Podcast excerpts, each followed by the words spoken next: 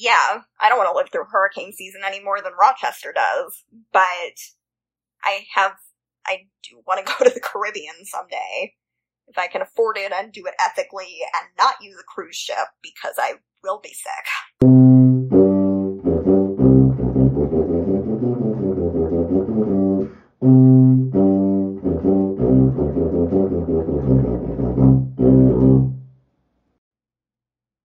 Welcome to All My Friends who Are English Majors, the podcast where I, a business major, make my friends, almost all English majors, read popular fiction with me. This month is Jane Eyre month. I'm reading Jane Eyre and all of its iterations with my sister Betsy. Betsy, hello. Hello. Um, this week we read The Wide Sargasso Sea by, is it Jean Rhys? That's how I'm pronouncing it because that's Yes. how you, um, say the shortened version of Rhysand in ACOTAR. so that's how Yeah, I'm pretty sure it's Reese. I'm assuming the last name is pronounced. Um, this book was really smart. Smarter than me. I warned you it was kind of postmodern. Yeah, and then my friend Lydia said that she didn't think it was very, that it wasn't inaccessible. And I think if I had given myself more time to read it, I would have found it a lot more accessible. But I really cut my time short because I just had a busy week and I found myself really rushing through it. And I would like, things would like jump out at me a little bit, but I still was like, okay, well, that probably means something, but no time. Just gotta keep plugging along. I think I put in the outline that I wish that I had been taught this book instead of trying to read it on my own. I think it would have been really interesting to be taught this like alongside with Jane Eyre instead of trying to read it on my own after doing essentially the Jane Eyre intensive all month. I kind of agree. I feel like um, I needed to buy an edition with more footnotes. Do you, as a reader, like go out of your way to buy editions with footnotes? No, not unless I'm reading for an English course. Okay, I have a I have a slightly off-topic question for you. Sam wants to read Moby Dick. He just finished reading War and Peace, which the version that he got is like widely regarded as the best translation with the best footnotes. And he wanted Moby Dick with footnotes, and I sent him like a version of the Norton anthology. But the Norton anthology has like equally as many pages of footnotes as it does text. Is there a medium I don't reader? you. Is there a There some has to be. footnotes reason like version? Uh, there has to be. Did you say you sent like the Norton Critical Edition? Yeah, I literally googled Moby Dick Norton anthology. Because part of the Critical Edition is going to be footnotes, but part of it's going to be articles. Oh, and essays like about Moby Dick. Yes, and a long intro. Hmm, okay. I will I will broach the subject again. I'll tell him I asked an expert. I don't know that I'm an expert, but yeah, the Norton edition. He could also try the Oxford Wor- World's Classics series. That's where I got all my Oxford texts. You kept all your Norton anthologies, right, from college? Mom couldn't convince you to get rid of them? Nope, I kept my anthology of English literature. I always had the shorter version of the American literature one, and I kept all my critical editions. Yeah. Now I own three copies of Jane Eyre. Well, you know, I have two different Norton anthologies too. I have the um the complete works of Shakespeare, the newest, well, Yeah. newest at the time that I bought it. I think it's like the seventh edition. And then I actually have the Norton anthology of Grimm's fairy tales that are the annotations are all done by Maria Tatar, who also wrote The Heroine with a Thousand and One Faces. So maybe I should not feel quite so um maybe I can call myself like 10% an English major. Like I don't have no legs to stand on on this podcast. yeah. You took one more English class in college than I did business class. That's true. Well, and I took a bunch of history classes, and specifically, like, historiography was the most interesting one that I took, which was like the study of the writing of history. Um, which I found to be just like fascinating because really what you're looking at is like propaganda, like history as propaganda in a way. So fun. Yeah. Okay, do you want to read the back of the book? Do you want to do you want to tell me a little bit what do you know about this author? Uh she wrote this. Um I can see on the back a list of other things she wrote, but this is the one that is the most well known, I believe. Um she also wrote a lot of short stories. Um So, so I will you I think I read that she's a post-colonial author. What does it mean to be a post-colonial author? So she wrote in a time period when everybody was giving up their imperial holdings, and she herself is, I think, Caribbean. I don't know if she's Afro Caribbean, but she's from the British held Caribbean, I want to say. Okay. That makes sense. I have the book in front of me if you'd like me to read the back. Uh, oh, she grew up on the Caribbean island of Dominica. Nice. From the age of 16, she mainly resided in England. Cool. Okay. Okay. Uh, I can read. There will be two different backs. We have two different editions of this one. Oh, nice. Okay. I can go first. John Okay. Rhys' reputation was made upon the publication of this passionate and heartbreaking novel, in which she brings into the light one of fiction's most mysterious characters, the madwoman in the attic from Charlotte Bronte's Jane Eyre. Set in the Caribbean, its heroine is Antoinette Cosway, a sensual and protected young woman who is sold into marriage to the prideful Rochester. In this best selling novel, Rhys portrays a society so driven by hatred, so skewed in its sexual relations, that it can literally drive a woman out of her mind. Some of mine is the same.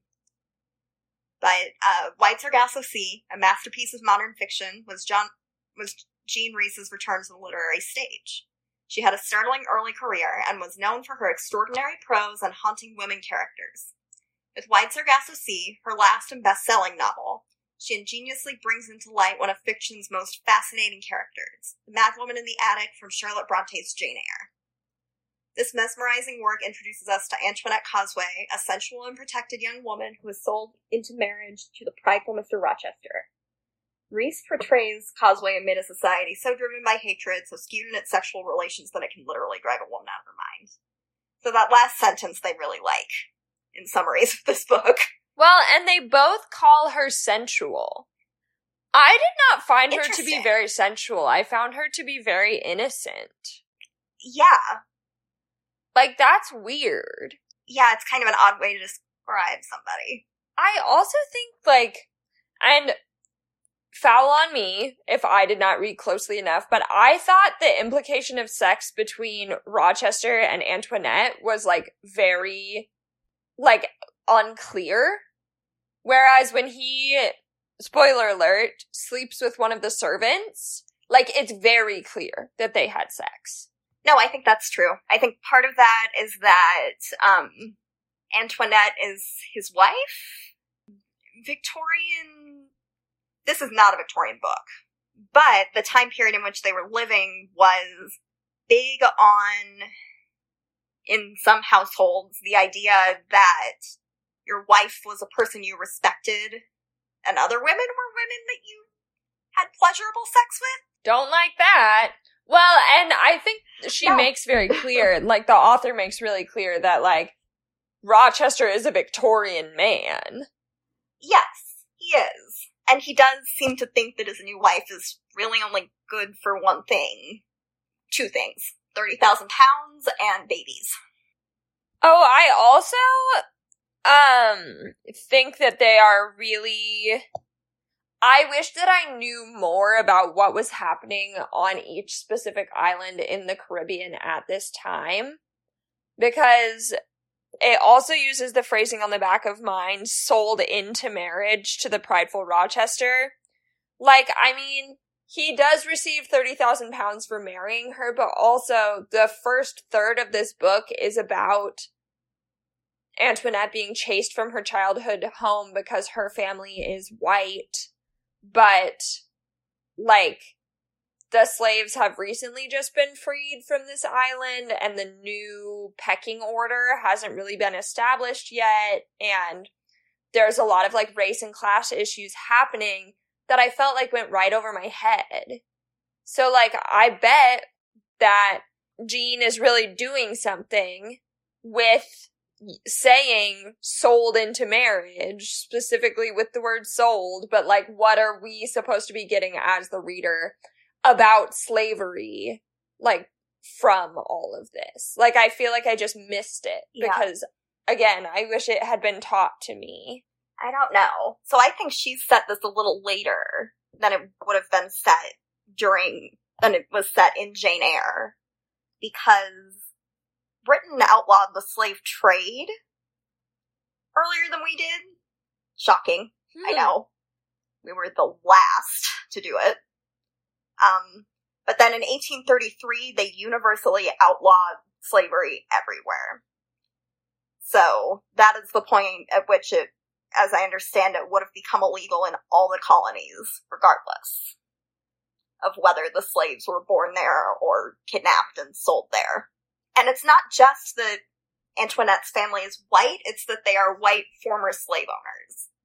Okay. So, like, in South Africa, there was also that hierarchy. The Afrikaners were super racist. The British were only kind of racist. Mm. Two kinds of white people. Okay. Okay. So she is particularly villainous in the eyes of people she wants to be close to because Yes. she is so isolated in this book. So, so isolated. And yes. the people. She's, Go ahead. she's on a plantation, and then the plantation burns down, and she's living with her mother and stepfather, or her stepfather. Her mother goes crazy when the plantation burns. Um, and then she's at a nunnery. And sh in all of this time, she never really meets a lot of people. Except that there are people that she meets that we don't see. It sounds like there is a potential first marriage to what may have been a cousin. Oh, I didn't know that was the implication because I thought that that was just like a potential for a first, like she could have married someone besides Mr. Rochester and it didn't happen, was how I read that. There was certainly an affair going on. Um, I don't know if the affair was going on before or after she married Rochester, but it makes his sleeping with the maid seem a little more okay.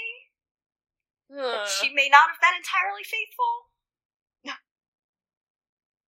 Maybe not okay, but at least reciprocated. Oh my gosh, I missed that entirely. Like I noticed the cousin and I noticed he was mentioned, but like I saw no implication of an affair besides after she went crazy. And we should you Betsy, I think you should summarize the book because I feel like I did a really bad job summarizing last week and I think you did a really good job the first 2 weeks. That's okay. Last week was a complicated book. And this one is So, complicated um, for different reasons. Yeah, but the POV is a little more coherent. Um, so Antoinette uh, lives in Jamaica. Um, her mother is from Martinique, which was a French colony, uh, and Jamaica was a British colony, so probably some tension there. Um, her father dies. The slaves are all freed, and her family, which was white and wealthy and owned a lot of slaves, becomes a villain for everyone, and also dirt poor because they no longer can exploit people's labor, and so they can't make money. Um, she has a mother and a younger brother to start, and then her mom marries Mr. Mason. Um, and tries to convince him that everybody around them in Jamaica hates them and they need to leave as soon as possible. But of course, Mr. Mason doesn't listen, and then one night, the former slaves come and set the house on fire. And Antoinette and Mr. Mason and her mother escape with their lives, but her baby brother is burned in his crib. And there's a probably symbolic wingless parrot that can't get off the roof. Um, Mm. Symbolism. yeah, I learned that from the intro. Oh, you didn't just English major, you didn't just Jedi mind your way into understanding the all the allegory in this book, all the illusions. No. No, that's not how that works. Even as an English major, the way that you do that at first is you read tons and tons of articles by smarter people than you about the book. Anyway, so her mother goes crazy because her son has died violently, and she gets very angry at her husband because she told him so, and he didn't listen to her. And now the house got burned down and they have to move anyway. Um, and her husband kind of takes that as her being permanently insane and sends her to an asylum. And maybe she did have kind of a psychotic break, did Antoinette's mother.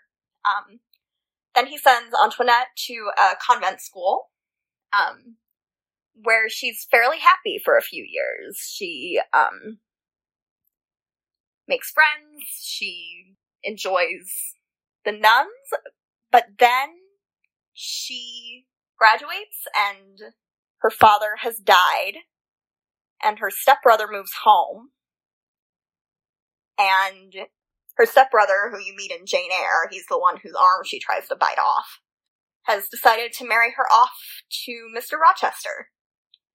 And then in the next part of the book, we meet Mr. Rochester. He spends the first couple of weeks in Jamaica with a bad fever, and then the third week getting married to a woman he just met. So that's gonna go well. Um, he, they honeymoon on what I think might be the old plantation property. That house is destroyed, but they're not too far from it. Um, and initially he they're in the honeymoon phase. He lusts after Bertha. He thinks she's fascinating, but there's never any real love there. And Bertha is young and naive and she wants a love match. And so she goes to her old uh, slave, Christophine, who is one of the few slaves who decided to stay and become a paid servant once everyone was freed. Um, and Christophine practices Obeah, which is kind of like voodoo. I'm sure I'm being insensitive to somebody's religion by saying that, but that's the closest that I can get as a white Christian. Um, and, um, she gives Antoinette what she says is a love potion to help Mr. Rochester fall in love with her again, but she warns her that it never works for white people the same way. And indeed, Mr. Rochester ends up drinking poisoned wine and deciding that his wife has gone mad. And then, as if there's some sort of confirmation bias there, she's so depressed from mourning the loss of that relationship that she actually does go mad and becomes an alcoholic. And he wants to move her initially he decides to move her to Spanish Town, which is another town in Jamaica, with a whole suite of servants. But then he realizes that a suite of servants is going to talk. So he moves her back to England, builds Thornfield, imprisons her in the attic with a single servant who's paid triple the going wage. And Bertha, or, and he renames her Bertha because he likes the name Bertha better than Antoinette. That is also symbolic in some way. I didn't have to read the intro to figure that out.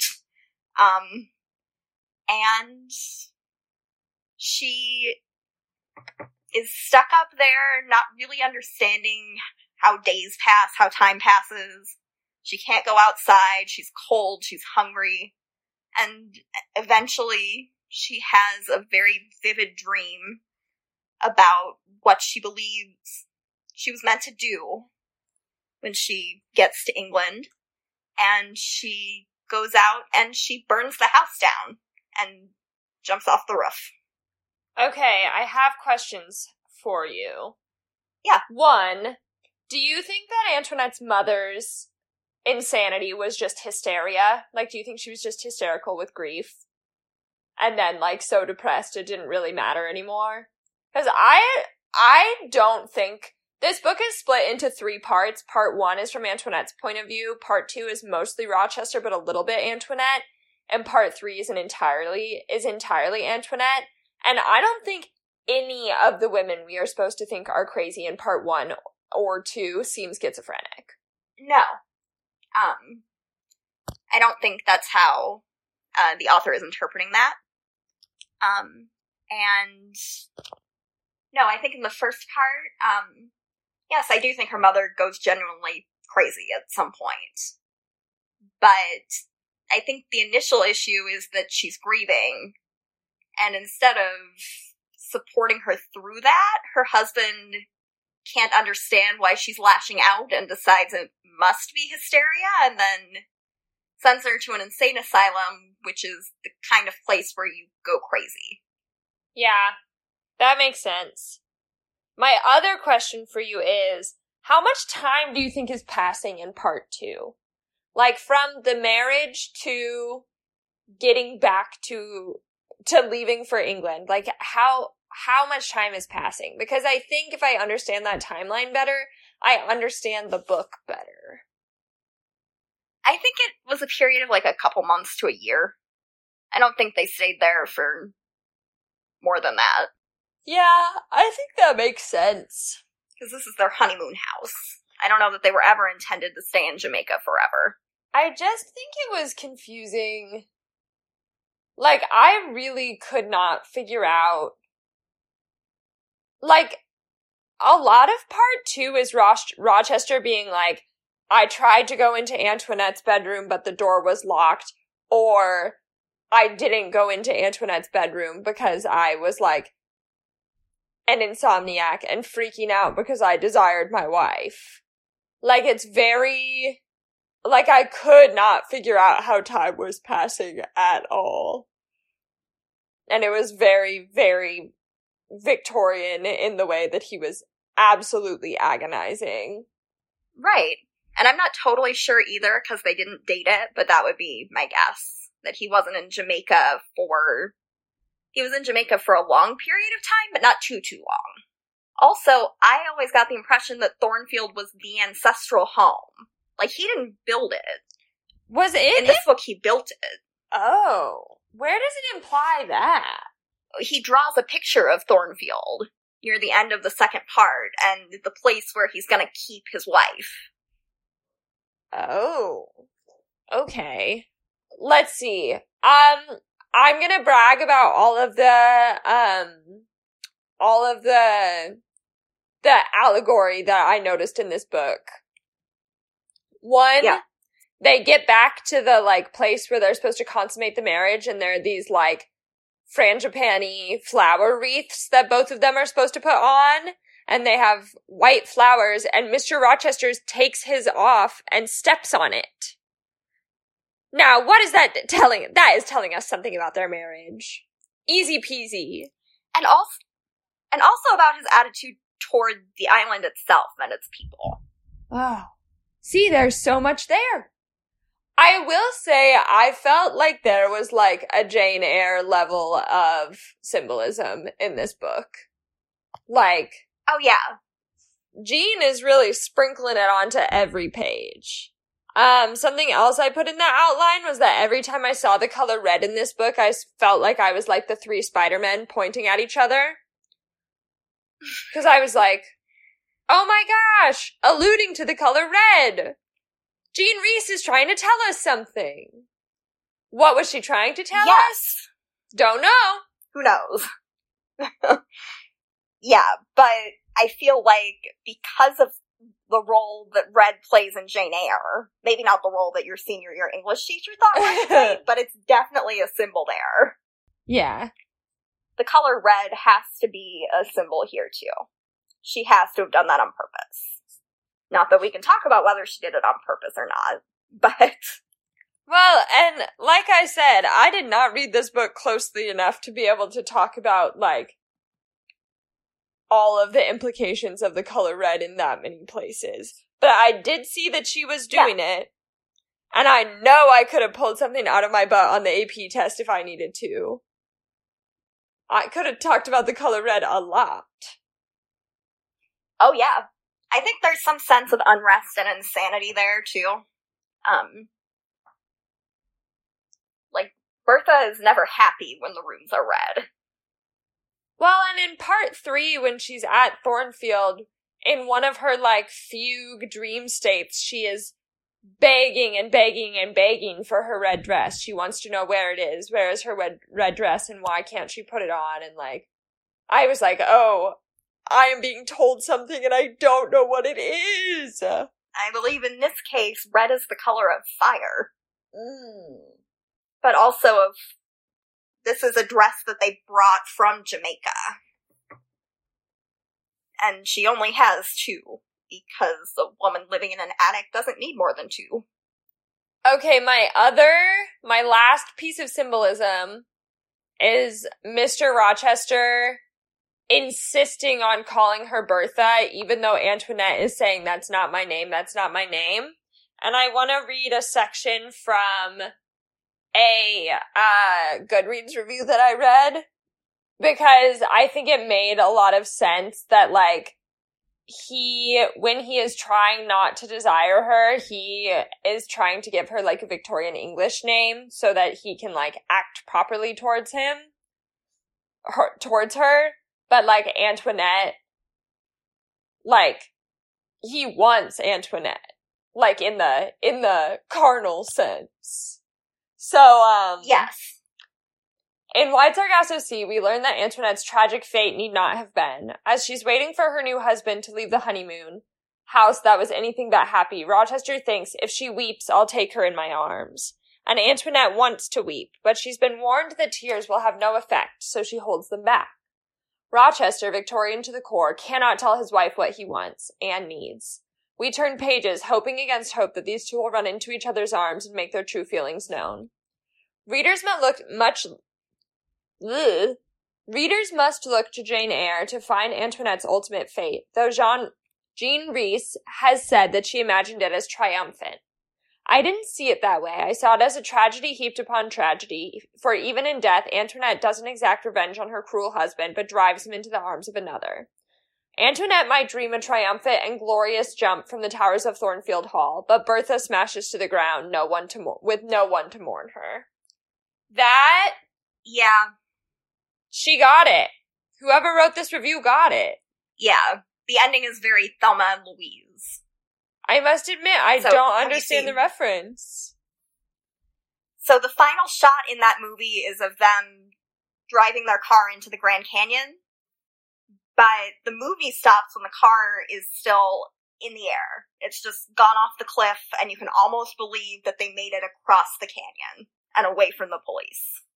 Gotcha. So this book is very much so like at the end, Antoinette is jumping from the towers of Thornfield Hall, escaping not England because she believes she never made it to England. At some point, they made a wrong turn, and that's how she ended up trapped in Thornfield Hall. But we know as the reader Right. that, like, essentially what we saw was a crazy woman who'd been locked in the attic committing suicide. Right. But this, so to speak, this freezes with her still in the air. Yeah. Oh, like this one. Let me. Oh, I gotta look at the end. I gotta look at the end. I mean, it doesn't. It freezes with her with the candle lit. She's going to burn down the hall. She is. Excellent. Okay, that is all the symbolism that I noticed. I think the Bertha versus Antoinette thing is just sad. It's sad. I I think that it would be really, really disheartening generally as a woman to be married to a Victorian man, whether or not you were a perfect Victorian wife. But like, it feels, um, it feels very abusive. Like the rest of it, I'm like, oh, that's just a Victorian marriage. But like, rebranding your wife is very recognizable as like an abuse tactic that I think we still see in present day.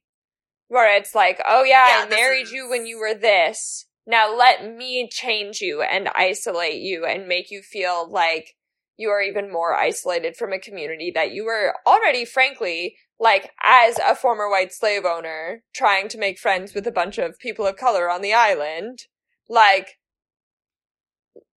like Antoinette is already isolated from the community she wants to be a part of, and she also cannot become Bertha for Rochester. Like trying to rename her just further isolates her. That's true. And um I appreciate um that they did that here. It in the book, her legal name is Bertha because Richard Mason also refers to her as Bertha. But in this version, yeah, he's almost trying to nullify her identity as a woman from the Caribbean. He wants her to become the wife that he always expected to have. Let's talk about guys, Betsy beat me to the outline this week, which is kind of crazy. I think it's the first guest to ever beat me to filling out the outline. And I really like the topics that you put in here. So, how did the first thing you have in here is that Antoinette has a frightening lack of autonomy. What made you put that? Well, that was kind of my impression throughout the book. She's just carted around by the people in her life and she doesn't get to decide where she goes or what she does or if she marries, who she marries. Um, and I feel like this is still Jane Eyre month. Jane Eyre is kind of forced into her circumstances, but she also feels like she has some kind of a choice about it. And she picks her servitude. Yeah. It was, it feels like Antoinette should have more autonomy than that because she's rich.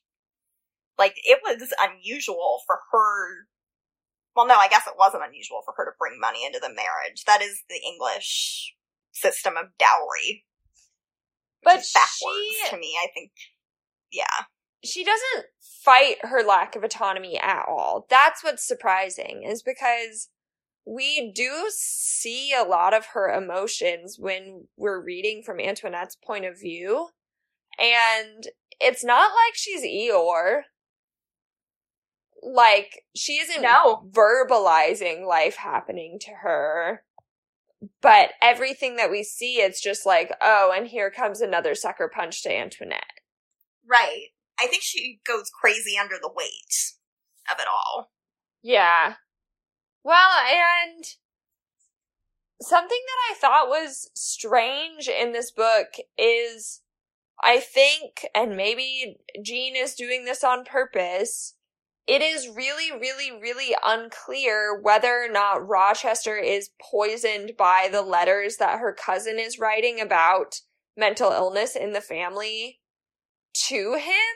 That was a, oh my gosh. You would have to, I would have had to cross that out and try to rewrite that sentence six times on an essay before I figured out how to make it phrased into three short sentences. There's a cousin to Antoinette who writes Mr. Rochester letters. These letters say, like, Antoinette's mom went crazy and Antoinette's gonna go crazy too, and didn't you know that she had, like, a mentally disabled brother and, you know, all of this stuff. Yeah, I think he was poisoned by that. I also think that um she was or but I I don't think he believed Daniel. Daniel didn't seem very credible. But then she kind of confirmed that he might be more credible than he appeared by trying to poison Mr. Rochester. Even if that's not what she was doing. The idea that she put something in his wine and then he slept for three days. Yeah, I mean, I think that he is poisoned by the letters from the cousin, but I like part one and two of this book, like they both just seem really trapped. Like nothing about Antoinette is like giving crazy. But like No. part three, she is like seeing things. Like in a legitimate way. Yes. Like she is schizophrenic in part three. So it's it's interesting that like what was foretold comes to pass when there were no signs of it when Rochester becomes convinced she is crazy. I think that in experiments, when people are left all by themselves for a long time, they start to experience those sorts of symptoms, even if they're not schizophrenic in the clinical sense. Yeah, that makes sense. Um, and yeah, I also think that yes, he was poisoned against her, but also if she hadn't done anything, he probably wouldn't have decided she was insane. He still would have deeply disliked her, which is a thing that starts in the middle of the novel, but he might not have thought she was crazy. Yeah.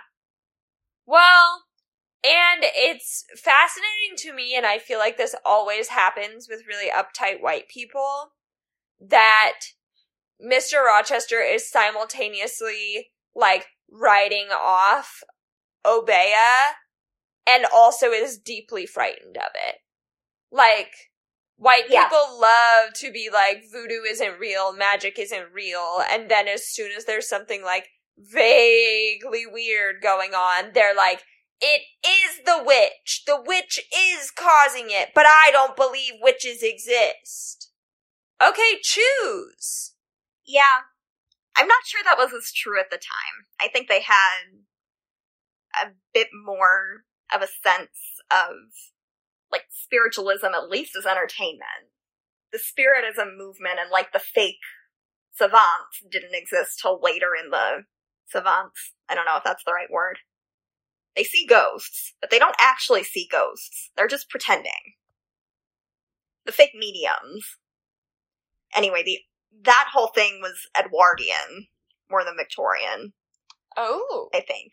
But um yeah, I think the Victorians believed in ghosts. Henry James wrote The Turn of the Screw during the Victorian period. Robert Louis Stevenson wrote Dr. Jekyll and Mr. Hyde, which is more sci-fi than fantasy, but than paranormal, whatever. Um, yeah, and Rochester in Jane Eyre clearly believes in that stuff. Clearly believes in magic and fortune telling. He thinks Jane is a sprite sent to enchant him. He Oh, I thought that was just him trying to to. sweet talk her a little bit. I'm not sure how it can be interpreted as sweet talk to say, you made me fall off my horse and sprain my ankle. But, yeah. I do see what you mean a bit, and that, but then he dresses up as the gypsy, like, so he's not uncomfortable with, with at least European versions of witchcraft. Well, and I know that the Scotch and the Irish have actually fairly similar, like, fairy tale structures in terms of, like, brownies and imps and sprites. Like, they're a lot more, like, mischief-based magic than the man, than mainland, um, Europe. Um, although Yeah. the Germans had some real freaky fairy tale characters not in the grim sense, but in like, like the, the way you kept your kids from going out in the dark at night. Um, Yes. but like, And the Roma, the the Scotch and the Irish are very much so like, leave a plate of milk and cookies out and then someone will clean your kitchen at night. Like, yes. stuff like that. Like, I actually really like fairy tales in that sense. I thought that Rochester, Rochester of Jane Eyre, not Rochester of Wide Sargasso Sea, was kind of being like, oh, this bewitching creature, and then was just like kind of being a weirdo. You're, you think that he like really was kind of like, like, he meant it in a truer sense than I interpreted it when he called her a sprite and said all those things? I think he might have, at least at first. I think post engagement, yeah, he was sweet talking her. Gotcha. Um, you asked one of my favorite questions on the pod, which is can we trust the narrator of this book? It's a hard no from me, from both of them. Me too. she is unstable and he is really interested in getting rid of her. Yeah, even when he is attracted to her, like the first couple of sentences of part two are him basically being like, can't believe I've been saddled by this wife think he wanted to sow his wild oats, and his dad and his brothers said, No, you're gonna go get married and not catch the French disease. Yeah, it. The whole tone of the, his sections are resigned and angry. Like, or agonizing. And not agonizing in the Mr. Darcy way where he's like, Oh, Elizabeth! Like, it's literally just like, oh, please kill me. Like, cannot believe this is my life derogatory. Yes, I agree. The Bronte heroes were a bit heavier angst than Jane Austen's characters because all of Austenian angst was like social conventions. Can I marry beneath me? Yes. Should I tell her she's beneath me? Apparently also yes, but really no. um, and in Jane Eyre, they're dealing with actual problems. Bertha is an actual physical impediment to their marriage. Yeah. That makes sense. I, um, I agree with you that neither narrator is trustworthy because both of them are very woe is me. Both of them are very this is happening to me, not I have any sort of control over my own fate. I also think it's interesting. I don't think that we're really supposed to feel like any sympathy for Rochester by the end of this book, but I think you do feel a little bit of sympathy for him at the beginning because he yes like he t- in a sense is trapped in this marriage the same way that she is. But by the end you're kind of like oh you're just being a whiny baby. Yeah. He marries rich. And that is kind of odd. Like in Austen novels the hero always has the money. And then he marries the heroine and suddenly she also has 10,000 pounds a year. Yeah. Yeah I think maybe by the time that we had gotten to the Victorian era, could women inherit in the Regency era? No. But they could inherit well, in the Victorian era. Also, no. Only, I think widows might have inherited their husband's property, or single women might have inherit single women who were like the only option might have inherited their father's property. But no, women did not inherit the estate. There were no mistresses of estates. So Jane Eyre was writing, so Charlotte Bronte was writing a little bit of fan fiction when she wrote Jane Eyre getting the 20,000 pounds from her dead uncle. Oh, no.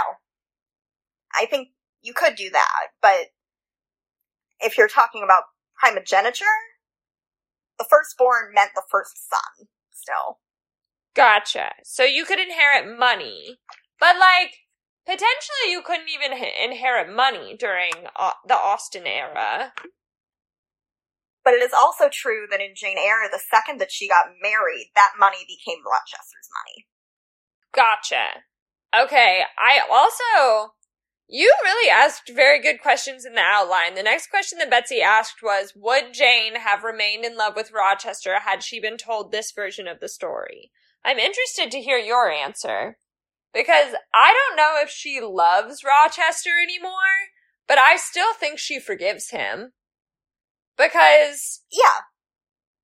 Like, Rochester's like 22, 23, forced into this decision by his father and older brother and also living in an extremely repressed society that like kind of made you feel bad no matter what you did. So like I think that Jane with all her like faith and steadfast steadfastness probably forgives But I don't know if she's like, and I will trust you with my heart again.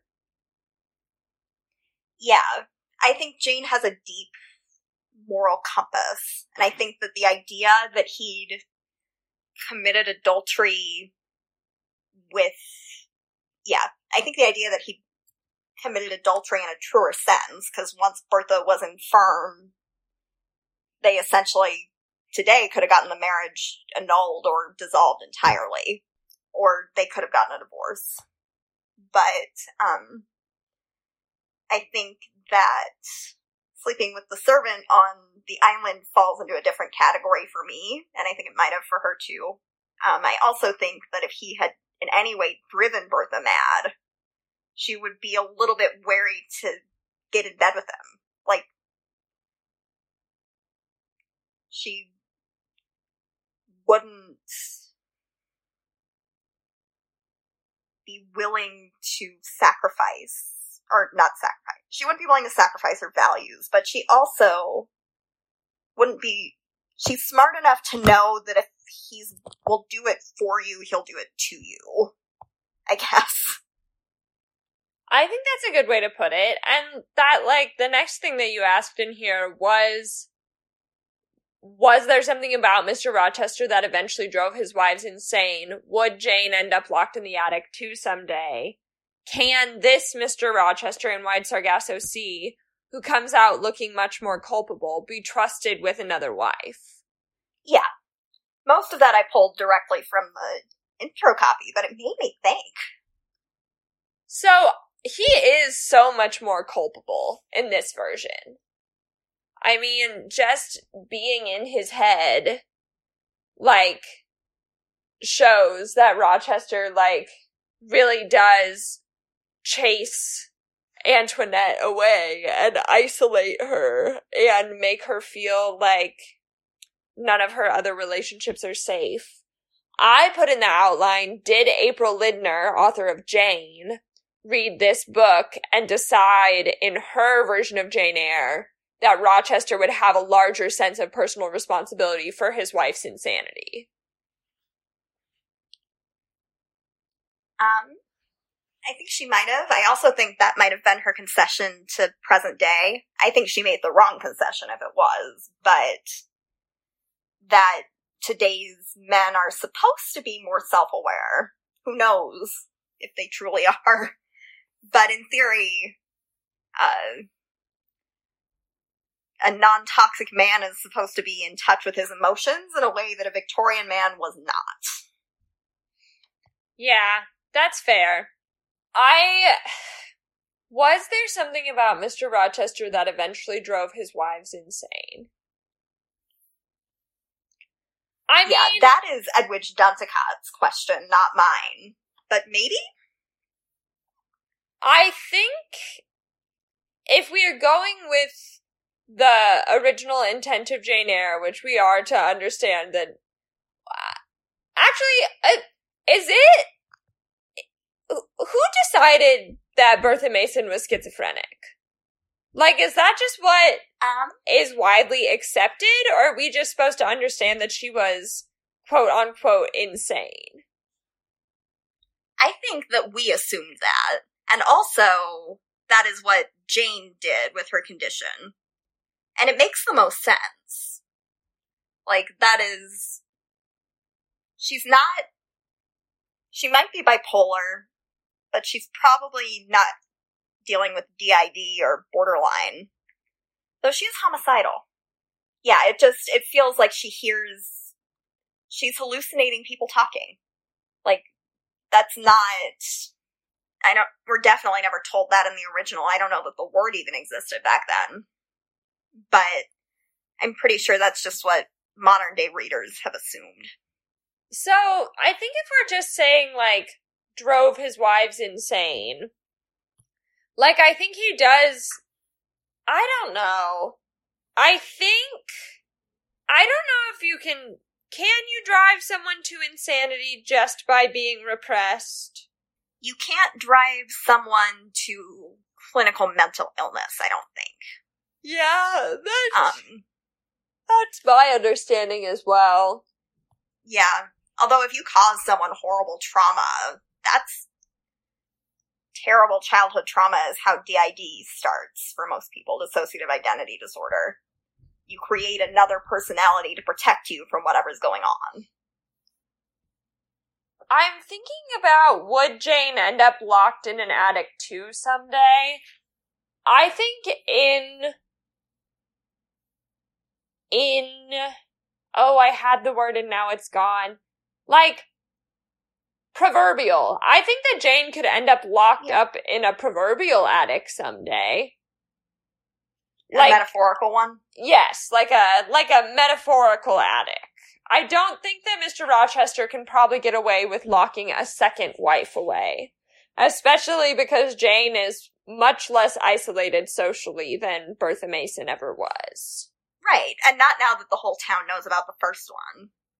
I also think that Jane doesn't have to bend as far to be what Mr. Rochester wants. First of all, he wants her as she is. But second of all, she's already a Victorian English woman with all of that baggage. Yeah. I think my answer is no to the third question. Mr. Rochester should not be trusted with another wife. Oh, yeah, no. This version of Mr. Rochester shouldn't be trusted with another wife, and Jane Eyre has too much self respect to give this Mr. Rochester the time of day, I think. But, like, are are we to understand that like this is Mr. Rochester? Like like am yes. I really supposed to read this as a prequel or is it supposed to be like a separate entity that just pulls from the original? No, I think you absolutely are. Too many similarities. You've got Antoinette Mason, and Mason was her middle name in the in Jane Eyre. You've got her stepbrother Richard. You've got um, Grace Poole in the last part. Uh, yeah, even though she never says Mr. Rochester's name, I don't think uh, that is definitely what we're supposed to read this as.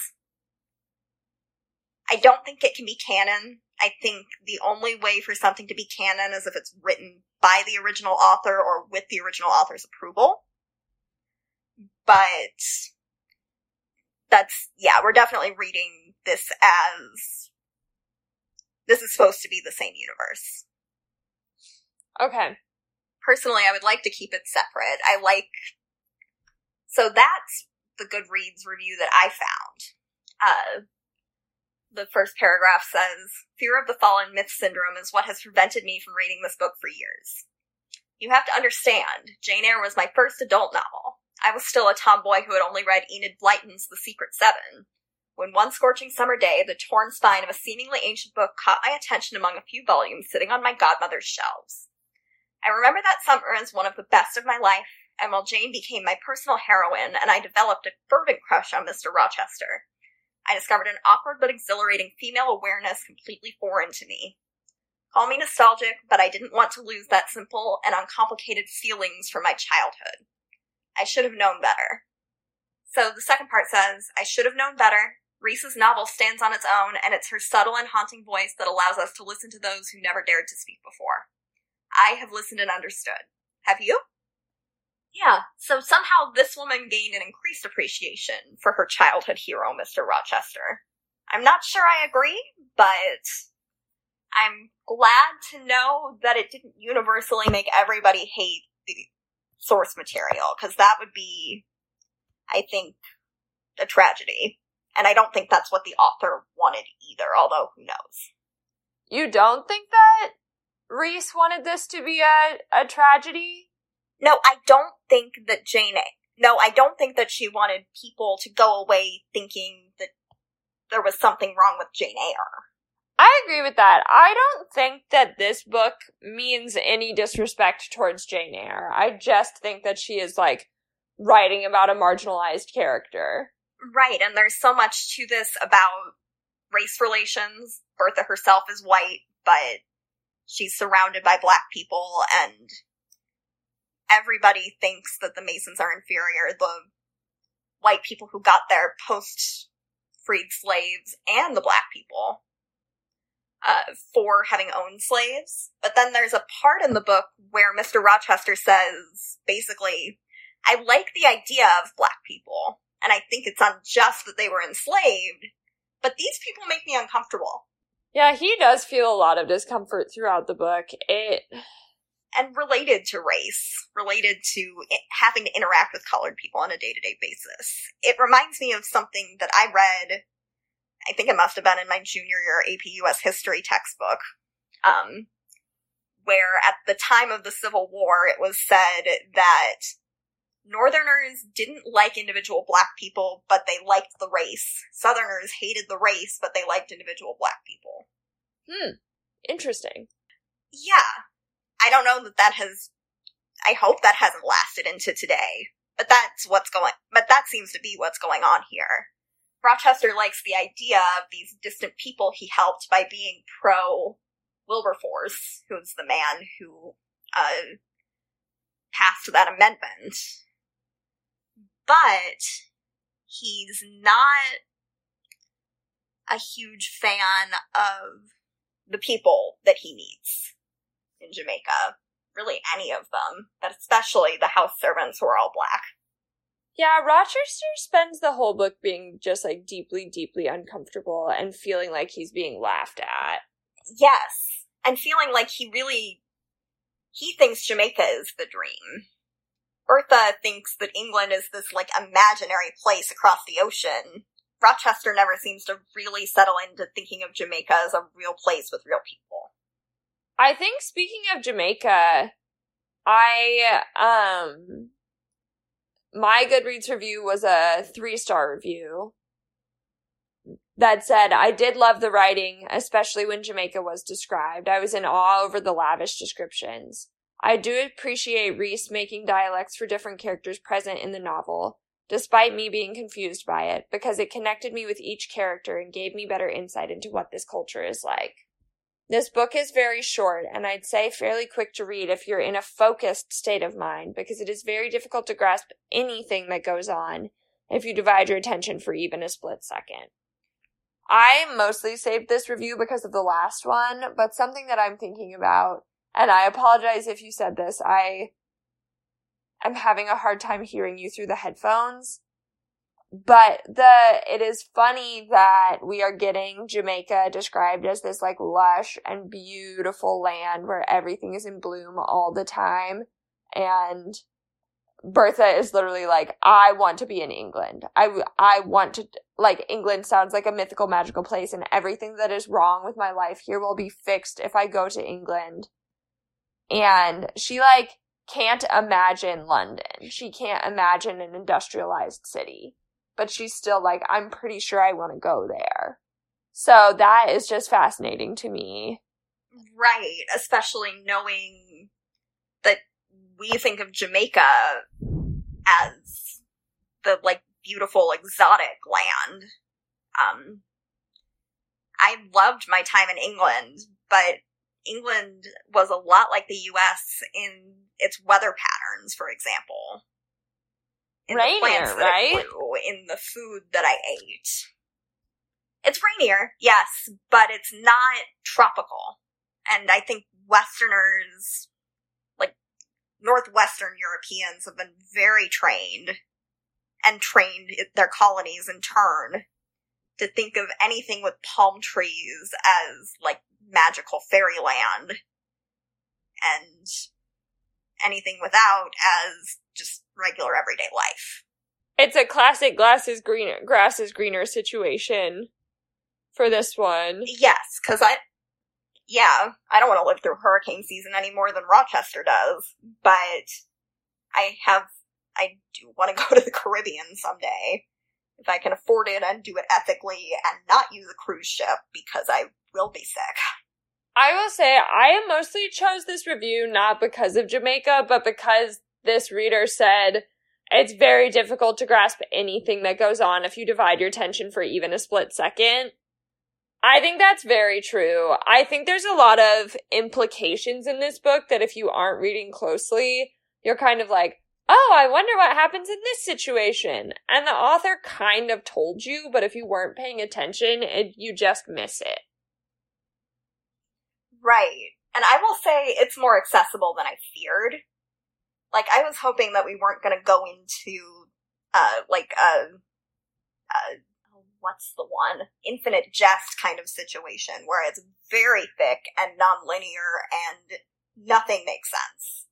Not that I've ever tried to read that book, but David Foster Wallace is kind of the, like, intellectual white man's guy.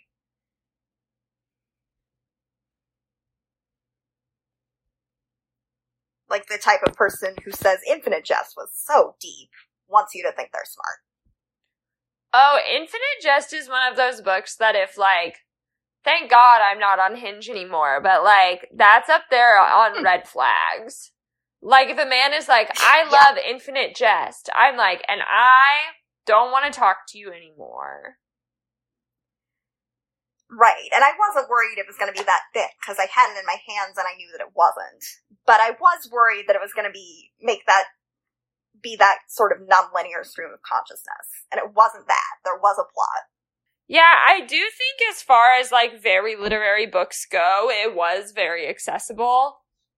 But I still like very accessible for something that was very literary. Right. And this is not the kind of literature that I like either. I like Victorian women's fiction partly because the plot was linear. Uh, and not just women's fiction, but oddly, I prefer female authors. It's almost like I am one. Um, but because Victorians were not afraid of a happy ending, they didn't think that made their book less highbrow.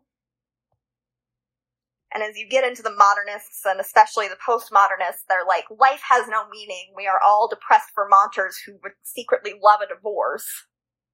Nothing can end happily or neatly. I don't know. I don't think you can interpret the ending of this book as happy, but it's not inherently sad.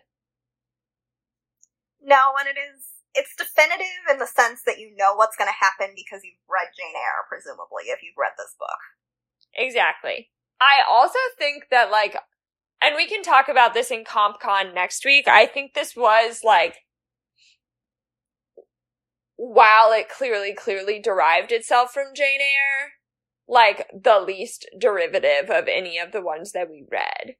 Like it derived itself from Jane Eyre in a really interesting way instead of in a like copycat way.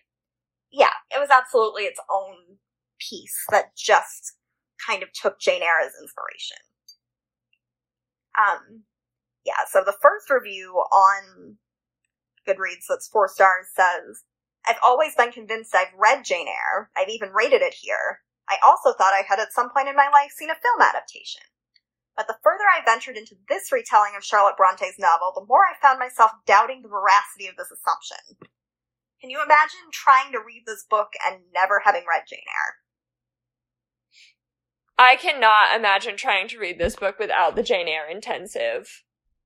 Like, the reason that this book matters, the reason that it exists, is because of Jane Eyre. For sure.